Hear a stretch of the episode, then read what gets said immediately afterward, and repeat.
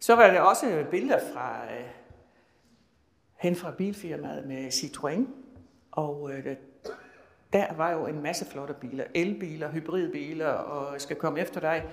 Og øh, der var blevet diskuteret meget der, og så ser man også et billede af Oliver i øh, siddende i en CV5, nej det hed den ikke, CV5 Aircross øh, hybridbil, ikke? Og så kom fædrene i hvert fald på banen. Øh, ikke et øjetørt. Men så hører man så ud af det blå en stemme. Øh, min søn, øh, han skal på STX. Det øh, har vi alle gjort her i familien. Og jeg tænkte, uh, håbede ikke forsamlingen, de lige kunne se, havde øje på mig lige der, fordi nu skulle jeg da bare finde en grimasse, der kunne passe efter den replik. Og jeg kan se det samme tænkt, det samme tænkt Peter. Peter var den første, der skulle øh, fremlægge. Og han skulle, fremlægge, og han skulle ikke fremlægge om STX.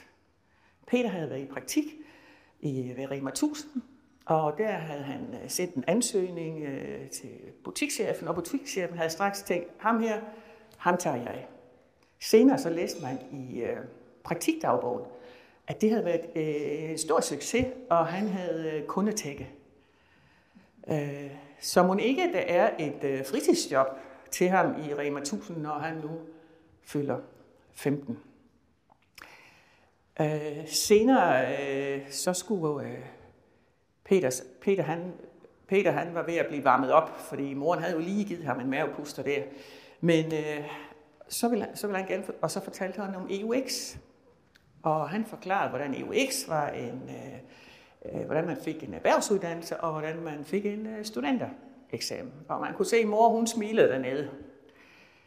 Og øh, Peter han havde jo også fået chancen for, øh, måske var der en åbning, og, øh, og det der med, at han havde fået chancen for at stå og tegne og fortælle uden afbrydelser, det var ikke uvæsentligt.